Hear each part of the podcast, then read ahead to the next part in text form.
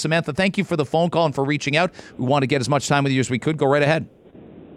Hi, um, I'm just calling because I don't think that the police are going to make any difference.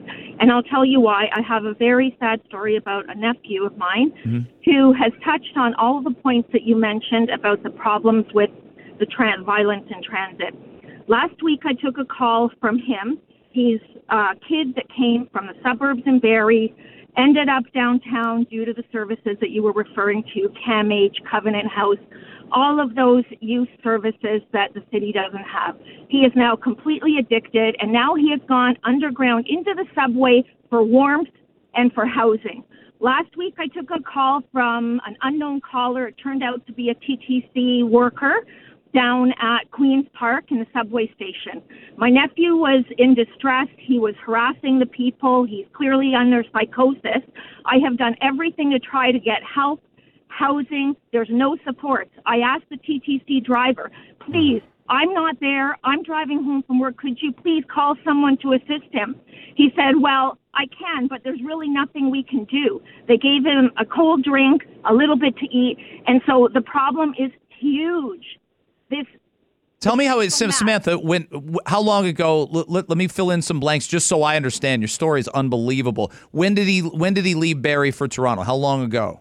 He left Barrie due to neglect about nine years ago. I have run the gamut with every single government service, outreach workers, CAMH, St. Mike's. There is no support. You say there's support, there isn't. There isn't. is You're right. Extremely difficult to access.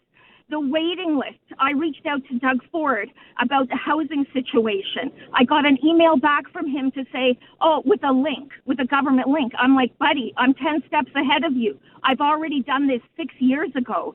So when you go to central intake, and I know all of these places, I can list them all by address. There's waiting lists through the kazoo. You have to call a central intake line. There is nothing available in the city out of sheer desperation. They're now going underground into the subway. So if you think that putting an officer down there is going to help, they're there 24 7 now. They're in distress. They need outreach workers.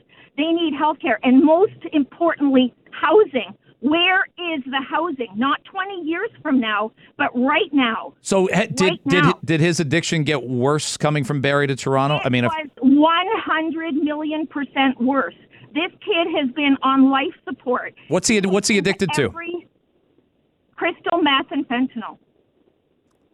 So it starts in Crystal Ba- meth and fentanyl. and so and the police do nothing about it, and I don't blame the police. Mm-hmm. There's nothing they can do. He has been incarcerated for stealing a pair of sunglasses from Nordstrom's. What that does to a young mind, all that does is cause more trauma, which leads to addiction. We're not getting to the root of the problem. Addiction is trauma. These people, and a lot of the people who end up like this, they are youth. It is the youth that we have to target to get assistance. Nothing is going to help until we do that.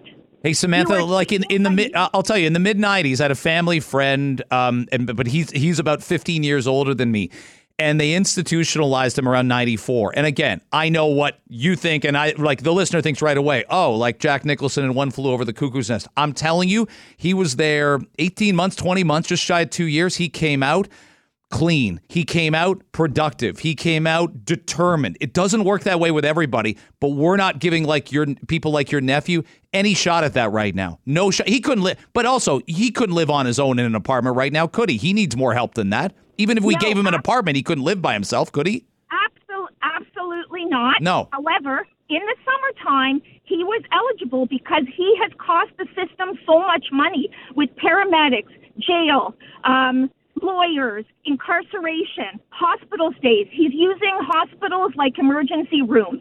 There was one time two winters ago where he came in for, I don't know, he probably was in like a street fight. He came in.